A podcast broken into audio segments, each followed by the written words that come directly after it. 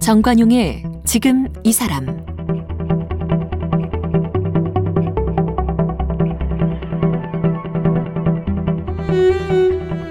여러분 안녕하십니까 정관용입니다. 이 사람의 뇌, 뇌의 무게는 1.4kg으로 이 전체 몸무게의 한 2%밖에 안 된답니다. 그런데 뇌로 가는 혈류량은 이 전체 혈류량의 무려 20%를 차지하고요. 뇌에는 천억 개의 신경이 천조 개 이상 연결을 만든답니다. 그 과정에서 정보를 처리하고 저장하게 되는 거죠. 이처럼 뇌의 신경망이 아주 복잡하고 촘촘한 만큼 뇌는 들어온 정보들을 체계적으로 논리적으로 분석해서 처리할 것 같은데 그런데 생각보다 어리석은 면이 많다고 하네요. 오로지 본능에 충실한 게 뇌랍니다. 그래서 뇌가 하라는 대로 했다가는 낭패를 보게 된다는데요. 이런 뇌를 연구하는 학문이 뇌과학이죠. 오늘 뇌과학 전문가 카이스트 생명과학부 김대수 교수에게 우리 뇌의 세계에 대해서 좀 이야기를 듣겠습니다. 학창 시절에는 좀 산만하고 말썽만 피웠던 학생이었다는데 권위 있는 뇌 과학자가 되셨어요. 김대수 교수 만나봅니다.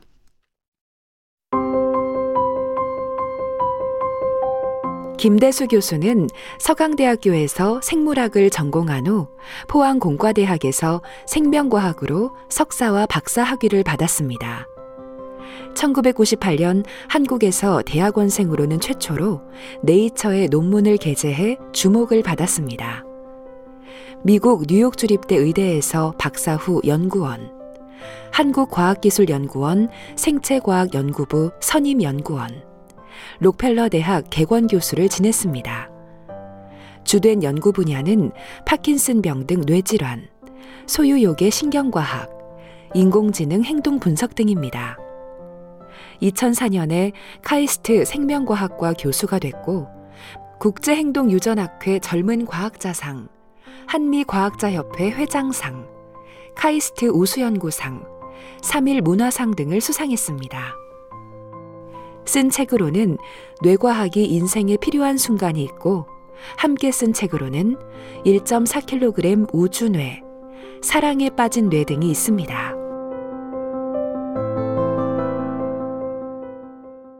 김대수 교수님 어서 오십시오. 네, 안녕하세요. 카이스트 네. 생명과학과 김대수 교수입니다. 조금 뭐 방금 프로필 소개해 보니까 주된 연구 분야가 파킨슨병 등 뇌질환, 소유욕의 신경과학, 인공지능 행동 분석 이렇게 돼 있네요. 네, 그렇습니다. 소유욕의 신경과학이 뭐예요? 딴건 아, 금방 알겠는데 소유욕의 신경과학이 좀 잘 모르겠더라고요. 아, 쥐들도 그 장난감이라든지 처음 보는 물체에 대해서 호기심을 가지고 예. 또 거기에 상호작용하는 장난기 있는 행동을 보이거든요. 네. 어, 마치 어린아이들처럼요. 그래서 제가 한 10년 전부터 어, 그런 행동에 궁금해서 어, 연구를 시작해서 어. 어, 뇌 속에서 그 장난감을 갖고 노는 그런 신경도 어, 찾아내고 예. 그 논문도 발표하고 어, 그렇게 한 적이 있습니다. 그 인간이 뭔가를 갖고 싶어 하는 것 소유욕. 네. 그 소유욕이 뇌 속에 어디서 어떻게 이 만들어지느냐 이런 거예요? 그렇죠. 그래서 저가 저희 연구원들이 그 소유욕을 만드는 그 신경이 그 시상하부라는 뇌 부위에 있는데 그 예. 신경을 자극했더니 예. 어, 이 쥐들이 어, 장난감들을 막 모아들이고 어, 그런 집착하는 그런 어. 행동을 보이게 됐어요. 어. 사회과학 쪽에서 인간의 어떤 심리, 마음 이런 걸 연구하는 건 이제 심리학이라고 그러잖아요. 네네. 의학에서는 이제 정신의학이 이제 그쪽을 다루잖아요. 예, 맞습니다. 그럼 심리학과 정신의학과 뇌과학은 어떤 차이가 있는 거예요? 네, 어, 예전에는 그 마음이라는 게 굉장히 형이상학적인 존재로 우리가 그렇죠. 어, 다뤘는데요. 어, 과학이 발전하면서 어, 그게 신경의 어, 음. 작용이라는 것들이 많이 밝혀지고 있고 또한 신경이 가장 많이 모인 곳이 뇌잖아요. 그렇죠. 예, 그래서 뇌 속에서 어, 신경들이 감정도 만들어내고 어, 고등한 그런 인지 작용도 만들어내고 예. 예, 그런 거를 연구를 하다 보니까 이제 그 심리학과 어, 어떤 그 생물학이 이렇게 접점을 이뤄서 어, 만나는 부분이 생긴 거죠. 오. 예, 그럼 만나는 부분에서 연구하는 학문을 어, 현재 많은 부분 신경과학 혹은 뇌과학이라고 얘기하고 있습니다. 심리학과 과학이 만났다. 생물학이 만났다. 생물학이 거죠. 만났다. 네네. 어, 심리학자들은 인간의 마음에 대해서 무슨 뭐 심층 인터뷰를 한다든지 상담을 한다든지 아니면 네네. 무슨 설문조사를 한다든지 아니면 행동 패턴에 대한 실험을 한다든지 맞습니다. 뭐 이런 식으로 하는데 뇌과학은 그럼 좀 더 진짜 과학적인 생물학적인 어떤 방법을 쓰는 겁니까? 그러니까 직접적인 그런 행동에 음. 심리학적인 행동에 관련된 그 신경에 대해서 연구를 하고 있고요. 그 신경을 약물로 조절한다든지 어, 혹은 최근에 개발된 그 광유전학이라고 그래서 어, 빛의 속도로 조절할 수 있는 그런 기술도 있습니다. 예, 예. 그래서 신경 하나 하나를 어, 이렇게 어, 조절하면서 어떤 행동이 나타나는지 어떤 행동이 억제되는지 음. 예, 그렇게 연구를 하고 있죠. 네. 예, 그래서 굉장히 복잡한 행동에 관해서는 아, 아직까지도 연구하는데 한계가 많습니다.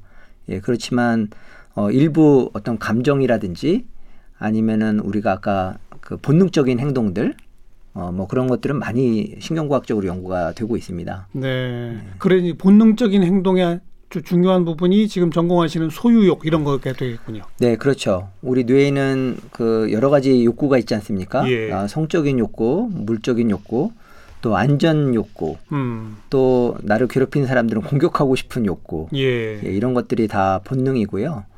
어, 특히 이런 본능은 우리 뇌의 그 시상하부라는 부위에 네. 어, 모여 있는 신경들에 의해서 만들어집니다. 네, 네. 예, 그래서 주위에서 그 신경을 자극하면은 얘가 분노를 표출하게도 만들 수 있고요. 예, 또 도망가게도 만들 수 있고 예. 또 배가 고프지 않은데도 밥을 많이 먹게 식욕을 자극해서 예. 어, 많이 먹게도 하고 예, 그런 신경과학 연구가 최근에 굉장히 많이 발전을 하고 있습니다. 그러면 만약 앞으로 더 연구가 진전된다면 말이죠. 남을 막 해치고 살인하고 하는 그런 공격 본능이 강한 사람들은 그런 쪽을 좀 줄이고 이런 것도 가능할까요? 네, 그래서 치료제 시... 개발도 가능할까요? 어, 저는 뭐 이론상 가능하다고 봅니다. 어. 예, 그런데 이제 그 사람의 신경을 직접 조절하는 거는 윤리적으로 문제가 있으니까 네. 어, 다른 방법으로 그 신경을 자극을 해야 되겠죠. 뇌 밖에서라든지 아니면 굉장히 그 안전한 자극을 줘서 네. 어, 사람들의 공격성이라든지 그런 병적인 집착 같은 것들을 조절할 수 있는 기술이 앞으로 많이 발전할 거라고 생각합니다. 네. 오늘 이제 제가 시작하면서 이런 말씀을 드렸어요. 이 뇌가 아주 체계적이고 논리적일 것 같은데 그게 아니라 본능에 충실하다 뇌는 뇌가 시키는 대로 하면은 안 된다. 네네. 그렇습니까? 예, 그렇죠. 우리가 때로는 죄책감을 느낄 정도로 음. 우리 뇌에서 때로는 부적절한 신호를 많이 만들어내잖아요. 그 얘가 우리가 잠잘 때 예. 꿈속에서 행동하는 자신을 보면 어떻습니까? 굉장히 부도덕적인 행동도 많이 하고 어, 위법적인 행동도 많이 하거든요. 예, 그러니까 예. 그 이유가 뇌에서는 잠잘 때는 음. 그 본능 신호를 제어하는 능력이 이제 떨어지기 때문에 어. 어, 보다 본능에 어, 연관된 행동을 많이 하게 되는 거고요. 예, 예. 예, 그래서 우리 뇌는 그런 본능 신호들을 끊임없이 만들어내고 있습니다. 음. 근데 이 본능 신호들이 잘못된 게 아니고요. 어, 실제로 생존과 적응을 어, 유지하는 데 굉장히 중요한 거죠. 네. 네. 그런 본능에 따르지 않으면 사람 죽잖아요, 사실. 어, 그렇습니다. 배고픈데 안 먹으면 죽잖아요. 아, 그렇습니다. 그렇죠. 네. 그런데 뇌는 어, 그런 배고픈데 먹어야 한다. 그런데 남이 먹고 있는 걸 뺏어서 먹으면 또 안 된다. 요거까지 처리하잖아요. 그렇죠. 그건 어떻게 되는 거예요, 그러니까? 예, 그러니까 사실은 이 사회적 관계에서 어, 우리가 사회적 동물의 장점 중에 하나가 예. 사실은 남의 것을 뺏어 먹을 수 있는 게 장점이기도 합니다. 예. 혼자 사는 동물은 뺏어 먹을 게 없잖아요. 그렇죠. 예, 그래서 실제로 그렇게 나눠주는 그런 어, 동물들이 많아요. 사회적 관계에서 우리는 뺏어 먹는다고 생각하지만 예. 사실 좋게 보면 또 나눠서 예, 같이 예. 생존하기 때문에 사회적 동물이 굉장히 많이 있는 거죠. 개미나 꿀벌 같은 게 그런 경우죠? 예, 그렇습니다. 그렇죠. 예. 어. 어, 그런데 이 사회적 관계에서 그런데 어, 예를 들면 남의 것을 계속 뺏어 먹다 보면은 이제 그, 그, 사람하고는 이제 관계를 안 하겠죠. 그렇죠. 그래서 사회적 동물이 아니라 혼자 사는 동물로 이렇게 되게 되게 되면 아. 사회적 동물로서의 이제 장점을 못 누리게 되고 하니까 예, 우리 부모님들이 이제 그런 거 하지 말고 어, 서로 공평하게 나눠 먹고 예. 이런 것들을 이제 교육을 하게 되는 거죠. 그건 건 교육과 학습받은 성과인 거죠. 네, 그렇습니다. 그 교육과 학습받기 전에는 그런 걸 모르는 거죠. 어, 그렇죠. 인간도. 저도 그래서 어렸을 때 어, 제가 바카스를 좋아했는데요. 예. 예, 약국에 가서 집에 온 적이 있어요. 돈 안 내고요? 돈 안 내고요. 예. 그러면 이제 거기 주인도 아 얘가 어린애라 몰라서 그런 거를 알고 굉장히 어. 난처해하시고 어. 예, 그런 에피소드가 있는데요. 몇 살 때 그러셨어요? 아 제가 한 여섯 살쯤 됐을 것 같습니다. 예. 네. 예. 음. 그또 처음 시작할 때 소개했습니다만 어렸을 때 좀 산만하셨어요? 제가 돌아보니까 그런 것 같아요. 돌아보니까 초등학교 때도 숙제를 해간 적이 거의 없고요. 어. 어, 근데 제가 무슨 나쁜 학생이라 일부러 숙제를 안 해간 게 아니고 학교에 가보면 숙제가 있었던 거예요. 까먹었던 거예요? 그러니까 선생님이 숙제를 얘기하시는 순간에 딴 생각을 하고 있었던 거죠. 어. 예, 그래서 선생님이 이제 숙제 검사를 이제 저쪽 분담부터 하게 되면은 예. 이제 그때부터 친구 거를 베끼는데 예, 경험 있으신지 모르겠지만 이걸 다 베끼는데 시간이 걸리니까 네. 첫 페이지하고 뒷 페이지만 빨리 베껴서 이렇게 넘기면서 이렇게 보여드리고 도장 받고 어. 예, 근데 어, 어느 날은 우리 분단에서 시작하는 경우가 있잖아요. 네. 그런 경우는 이제 손 들고 제가 어, 저 화장실 갈게요. 혹은 아파서 양로실 갈게요. 하고 갈때 이제 주머니에다 숙제할 걸 넣어가지고 가가지고 화장실에서 숙제해가지고 음. 다시 돌아와서 검사 맞고 뭐 그런 기억이 있습니다. 그랬는데 언제부터 이렇게 공부를 잘하게 되셨어요? 아 공부를 잘한 적은 없었던 것 같고요. 공부 잘했으니까 이, 저 유명 대학 교수가 되셨죠. 예, 그런데 제가 하여튼 고등학교 때까지는 또 아, 제가 86 아시안 게임에 마스 게임에 차출돼서 나가는 바람에 예. 이제 고등학교 1학년, 2학년 기간에 그 마스 게임 준비를 했었거든요. 어. 예, 그래서 결국에는 이제 대학도 떨어지고 이제 재수의 경험도 있습니다. 음. 예, 그런데 저, 아무튼 집중력이나 이런 산만함 이런 거는 언제부터 이렇게 개선이 된 거예요? 어, 그러니까 결국에 그 점차적으로 그 개선이 됐다기보다는 그걸 활용했다고 생각을 하는데요. 활용했다? 어, 굉장히 집중하는 시간이 짧은 게 문제거든요. 그렇죠. 예, 보통 그 집중력이 없다는 거는 집중을 못 하는 게 아니고 집중하는 시간이 짧은 겁니다. 예. 그리고 저 나름대로 이제 노하우일 수 있는데 굉장히 짧게 집중하는 걸 활용을 해서 여러 가지 일을 하죠. 그래서 예. 그 여러 가지 일을 동시에 할 수 있는 장점이 생겼습니다. 그래서 제가 지금도 학교에서 연구도 하지만 중간에 책도 쓰고 이렇게 라디오 방송도 하고 네 여러 가지 일을 동시에 할 수 있는 또 장점도 있거든요. 그래서 네. 이런 것들을 어, 잘 어, 활용할 수 있었던 것 같고요. 그게 또 뇌과학을 연구하시다 보니까 더 체계적으로 되는 거 아닐까요? 뭐 그런 것들도 있지만 저는 뭐 뇌과학 연구한지는 사실은 이제 제가 카이트에 와서 이제 본격적으로 네. 어, 우리 박사과정 때부터 이렇게 했던 거고요. 음. 근데 제가 생각해 돌이켜 보면은 제가 실수를 많이 하고 집중도 못하고 해도 어, 배려를 많이 받았던 것 같습니다. 음. 예, 주변 선생님들이 또 야단만 치지 않고 격려도 해주시고 또 이 사회에서도 그런 기회가 있었기 때문에 네. 어, 이렇게 어, 여기까지 올 수가 있었겠죠. 음. 네. 지금 뭐 이 방송 들으시는 분들 가운데 자녀들이 좀 산만하고 그런 경우가 있더라도 뭐 자꾸 뭐라고 하지 말고 격려해 주면 된다 그거죠? 네, 격려까지는 어렵더라도 어, 기다려주는 게 굉장히 중요한 것 같습니다. 기다려줘라. 예, 저는 음. 저희 부모님한테 지금까지 공부라는 얘기를 한 번도 들어본 적이 없는 것 같아요. 예, 예. 그리고 야단을 맞아본 적도 없고, 어, 제가 가장 많이 들은 말씀은 특히 어머님께서는 그 어, 믿는다, 음. 잘할 거다 예, 이런 격려를 해주시고 무한 신뢰.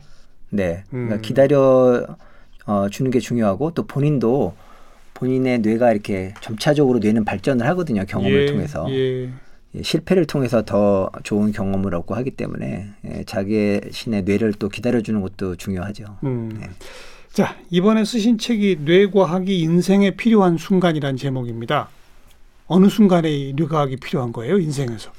어, 저는 인생의 전반에 필요하다고 생각하는데요. 어, 특별히 자기가 한계를 느낄 때, 음. 어, 그 다음에 어떤 사회적인 관계에서 어, 또 어려움에 처했을 때, 예, 그리고 어, 또 자기가 창의력을 어, 발휘를 해야 될 때, 예, 예.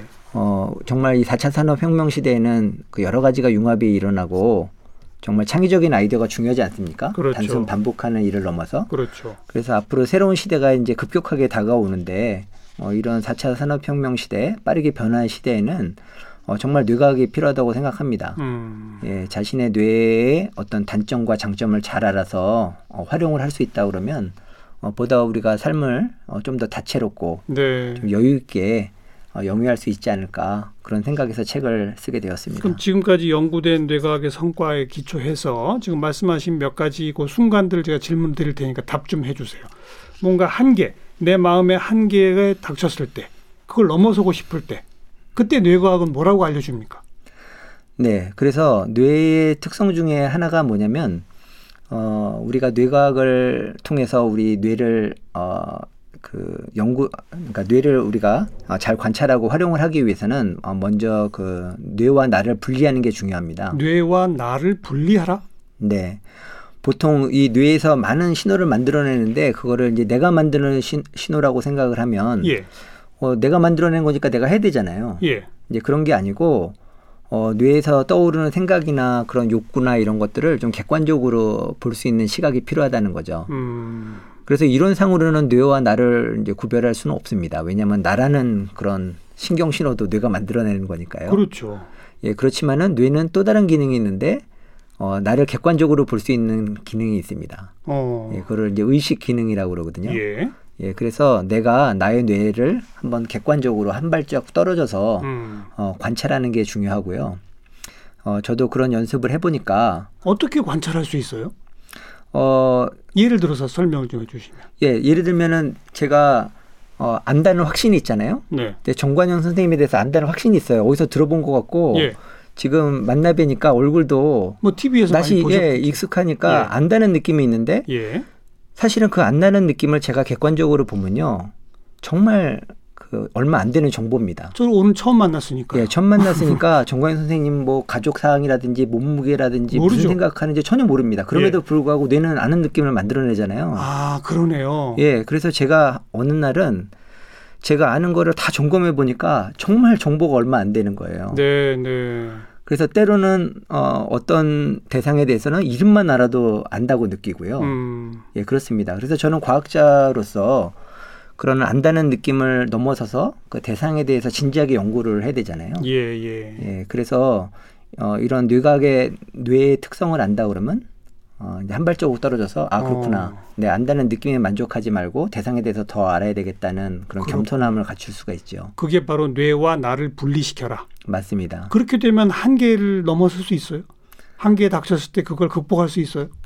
그러니까 극복하는 거는 사실은 또 훈련도 필요하고 여러 음. 가지 음. 상황이 필요하지만 그게 이제 출발이라는 거죠. 출발점이죠. 네. 일단 분리시켜라. 그, 그렇죠. 그, 그 다음에는요. 어, 그 다음에는 그 뇌의 그 본능을 활용을 해야 됩니다. 음. 그러니까 예를 들면 보통 우리는 아, 내가 왜 이런 생각이 들지? 왜 이런 본능을 갖게 됐지? 그래서 그거를 자꾸만 억제하려고 그러잖아요. 근데 억제하려고 어, 하는 게 아니라 어, 우리 뇌에서는 그런 본능 신호를 없앨 수가 없습니다. 예. 예 계속 무의식적으로 만들어내기 때문에. 어, 그래서 저는 그런 본능 신호를 잘 활용하고 어, 승화시켜야 된다고 어, 말을 하는데요. 네. 그러니까 예를 들면은 어, 우리가 먹고 싶은 음식이 있을 때 예. 어, 이게 너무 많이 먹으면 비만이 되잖아요. 그렇죠. 건강에 안 좋고. 그렇죠. 어, 그런데 뇌는 계속 보상을 추구하거든요. 음. 예, 그럴 경우에는 내가 그 음식을 안 먹는 거를 어, 보상이 되게 됩니다. 아니, 뇌는 먹고 싶어 하는데 네. 반대로 안 먹는 게 보상이 되게 한다? 그렇죠. 어, 안 먹었을 때 어, 주변에서 칭찬을 해주고 어. 계속 점검을 해주면서 격려해주는 그 예. 그 다이어트 프로그램도 최근에 존재합니다. 많죠, 많죠. 예, 어. 예, 그게 굉장히 효과가 좋거든요. 예, 그 이유가 내가 굶음으로써 내 몸에 변화되는 건강한 상태 이런 네. 걸 느끼면서 보상을 받는 거죠. 예, 예. 어, 그래서 내부적으로도 보상을 받지만 외부적으로도 칭찬을 받고 그렇게 하다 보면 아. 뇌는 그게 보상이 되는 거예요. 그 제가 이해하기로는 그러니까 본능이 시키는 뇌의 신호 그것만 따라가면은 그것은 사회적 관계에서는 좀 장애가 될 수도 있잖아요. 그렇죠. 그러니까 본능이 시키는 뇌의 신호 대신에 사회적 관계에서 칭찬받고 좋아지는 그런 뇌의 신호. 그렇죠. 그쪽을 더 활성화시켜라 그거네요. 그렇죠. 어. 그래서 뇌는 보상을 받게 되면은 그 원인에 대해서는 따지질 않습니다. 네, 네. 네 그래서 제가 오히려 어, 상대방에 대해서 상대방을 공격하고 그렇게 해서도 보상을 받을 수 있지만 예. 오히려 상대방을 배려해서 보상을 그렇죠, 받을 수 그렇죠. 있고 어. 그리고 제가 밥을 먹어서도 보상을 받을 수 있지만 네. 또 밥을 안 먹고 내 건강을 유지함으로써 보상을 얻을 수 있으니까 아. 예 그래서 결국에는 뇌의 이런 보상 회로를 잘 어, 활용하라는 거죠. 방금 이제 식욕을 예로 드셨으니까 제가 응용해서 네. 남녀 간에 네. 뭐 마음에 드는 사람을 이렇게 성욕이 일고 그럴 거 아닙니까? 그렇습니다. 근데 그걸 오히려 바로 표현하는 것이 아니라 아주 매너 있게 대하면 매너 있게 대할수록 그 상대방이 자기를 더 좋아하게 되고 이런 데서 보상을 얻을 수 있는 거죠. 예, 그럴 수도 있죠. 어. 그런데 이 사회적 관계에서 본능적인 신호는 무조건 나타나는 거니까요. 네. 예, 그런 신호가 나타났을 때 어, 그거를 계속 추구해서 만족시키려고 하지 말고 네.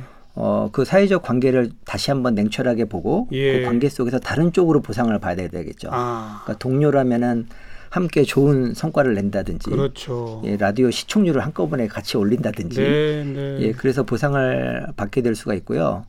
어, 그리고 제가 오히려 더 헌신적으로 더 잘해주고 그러니까. 배려해줌으로써 그쪽 그럼 상대방이 날 더 좋아하게 되죠. 그렇죠. 더 존경하게 되고 그렇죠. 예 그렇게 해서 보상을 어, 받을 수 있도록 음. 연습을 해야 되죠. 음. 근데 그렇지 않으면 문제가 뭐냐면 보통 우리는 어, 본능을 해소한다고 그러잖아요. 네, 네. 그래서 해소하기 위해서 어, 실제로는 그런 행동을 갖다가 취해서 뇌에 만족을 준단 말이에요. 음. 근데 문제는 뭐냐면은 우리가 말은 해소라고 하지만 뇌과학적으로는 강화입니다. 강화예요?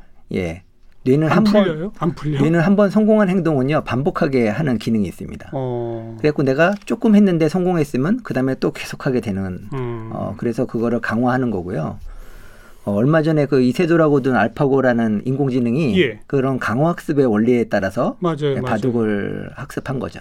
음. 예, 그래서 우리 뇌에는 그런 본능 신호를 따라줘서 해소를 하면은 해소가 될 것 같지만 그렇지 않고 네. 강화가 돼서 점점점 그 강도가 심해지기 때문에 음. 예, 저희들이 그거를 어, 빨리 욕구의 채널을 돌리지 않으면은 어, 낭패를 보는 경우가 되게 많이 있습니다. 그래서 출발점이 뇌와 나를 분리하라는 거군요. 맞습니다. 뇌에서 뭔가 막 본능적으로 뭔가 이렇게 갈망하게 만드는 신호가 오면 아 잠깐 이게 진짜 난가? 어 떨어뜨려서 봐라. 맞습니다. 그리고 이걸 사회적으로 좋은 관계로 풀어라. 그렇죠. 풀어라기보다는 새로운 형태의 보상을 추구하라 이런 맞습니다. 표현. 예, 예. 그러니까 억제하고 그걸 없애는 방법이 아니라 음. 어, 새로운 방식으로 승화를 시키라고 하는 건데요. 네. 저도 주변에서 보면 어, 실제로 그러신 분들이 있습니다. 제가 같이 연구하던 그런 박사과정 학생인데 어렸을 때부터 그 어머님이 그 공부를 열심히 하면은 칭 찬을 해주면서 새로운 볼펜을 사주셨답니다. 어. 그러니까 이 볼펜이 여러 가지 그 사회적인 격려의 하나의 상징인 거예요. 예. 그러다 보니까 볼펜을 계속 좋아했는데 처음에는 이제 볼펜 받으려고 공부하다가 보니까 공부가 재밌으니까 예. 또 공부의 재미를 들리고 그러다 보니까 또 과학의 재미를 들리게 되고 그래서 지금은 이제 뭐 저희 박사과정 마치고 굉장히 훌륭한 어, 연구자로 네, 네. 지금 좋은 직장에서 활동을 하고 있습니다. 어, 이렇게 어, 우리의 욕구는 얼마든지 승화가 될 수 있는 거죠. 음. 자, 그다음 마지막에 말씀하신 게 창의력이 이제 필요한 시기인데 창의력을 키우려면 어떻게 해야 합니까? 뇌과학적으로. 네, 그 창의력 그러니까 창의력을 하기 위해서는 결국에는 그 왜 필요하냐, 창의력이 왜 필요하냐부터 우리가 얘기를 해야 되는데요. 예. 어, 사실은 이게 자연의 모든 동물들이 그 창의력이 있습니다. 어, 왜냐하면 어, 우리 뇌의 정보들은 제한되어 있거든요. 음흠. 그러니까 본능적인 몇 개의 대상에 대해서 우리가 어떻게 행동하라는 그런 어, 정보가 있는 것이고 세상에 그런 정보가 없는 물, 물건들이나 사물이 되게 많거든요. 많죠. 그런 상황이 한 번도 접해보지 않은 것도 맞습니다. 많고. 그러니까 그 상황에서 어, 내가 가, 가 진 지식을 통해서 아이디어를 만들고 음. 어, 나의 생존과 적응을 극대화할 수 있는 어, 그런 아이디어를 만들어야 되거든요. 그게 다 창의력이죠. 그게 다 창의성입니다. 예, 예. 예 그래서 창의성에서 중요한 게 일단 대상에 대한 호기심. 음. 이게 모른다고 해서 그냥 지나가는 게 아니라 어, 대상에 대해서 호기심을 가지고 어, 관찰을 하고 네. 예 거기서 어, 또 저희가 아이디어를 만들어내야 되겠죠. 어, 그리고 많은 뭐 부모님들이 그 우리 아이가 뭐 이상한 생각이나 뭐 아이디어를 많이 내면 창의적이라고 생각하는데 예. 거기서 그치면 안 되고 많은 아이디어 중에서 제일 좋은 아이디어를 선택할 수 있는 능력도 또는 창의성의 중요한 일부입니다. 음흠. 예. 그리고 거기서 그치는 게 아니라 그를 실행할 수 있는 능력. 네. 예. 우리가 많은 그런 경험이 있으실 거예요. 정말 좋은 아이디어인데 내가 실행하지 않아서 놓친 경우. 그렇죠. 예. 그래서 실행할 수 있는 능력도 창의성이고요. 네. 끝으로 창의성에서 되게 중요한 덕목 중에 하나가 그런 아이디어를 냈을 때 그 아이디어가 어, 시대도 맞아야 되고 때도 맞아야 되거든요. 예. 그래서 기다릴 수 있는 능력도 굉장히 중요합니다.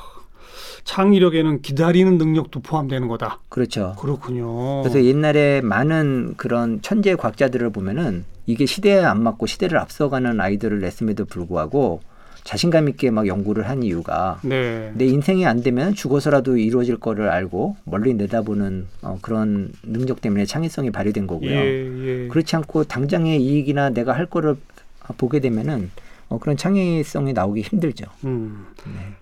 창의력을 키우려면 먼저 낯선 것, 새로운 것 그런 대상을 뭐 두려워하거나 피하려고 하지 말고 호기심을 가져야 한다. 이게 맞습니다. 출발이고 유심히 관찰하라. 네. 그래서 그걸 가지고 내가 어떻게 적응할 것인가 아이디어를 쫙 떠올려라. 네. 그 중에 제일 좋은 아이디어를 고르는 능력. 네네. 네. 그걸 어떻게 실행할 것인가 실행력도 갖추는 능력. 네네. 네. 때가 아니면 기다리는 능력. 네. 그러니까 굉장히 종합적인 능력이라고 말씀을 드리고 싶고요. 그러네요. 네. 그래서 이 창의성 교육이라는 게 음. 굉장히 폭이 넓다는 거를 어, 말씀을 드리고 싶습니다. 네, 네. 네. 그래서 아인슈타인이 어, 많은 사람들 물어봤죠. 이렇게 창의력이 어디서 나오냐 했더니 아인슈타인이 나는 내가 생각할 때는 그걸 설명하기는 어렵고 음. 다만 호기심이 많을 뿐이다 이렇게 호기심. 얘기했거든요. 네, 네. 네, 그래서 호기심으로 어, 출발을 해서 어, 정말 그거를 이제 실현할 수 있는 알겠습니다. 나가야 되겠죠. 어린 자녀들한테 특히 낯선 것, 두려운 거 하지 말고 호기심을 갖도록 네. 자꾸 키워야 되고요. 네. 또 사람이 나이가 들면 들수록 새로운 것에 대해서 자꾸 회피하게 되잖아요. 맞습니다. 근데 나이가 들어도 어딘가에 자꾸 호기심을 갖는 것 그게 출발이겠군요.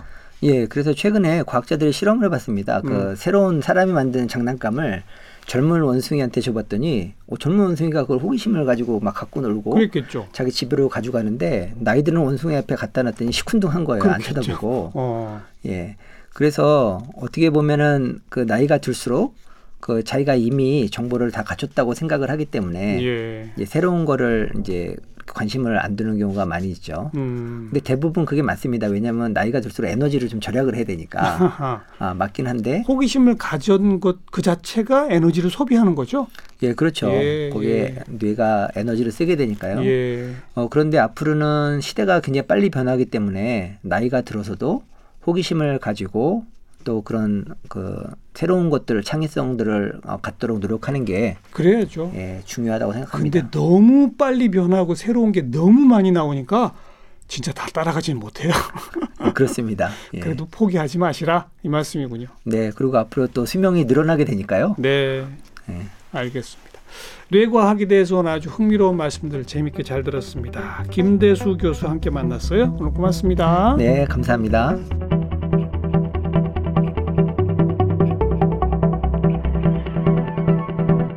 오늘 함께 하신 정관용의 지금 이 사람은 KBS 홈페이지와 모바일 콩, 다양한 팟캐스트를 통해 다시 들으실 수 있습니다.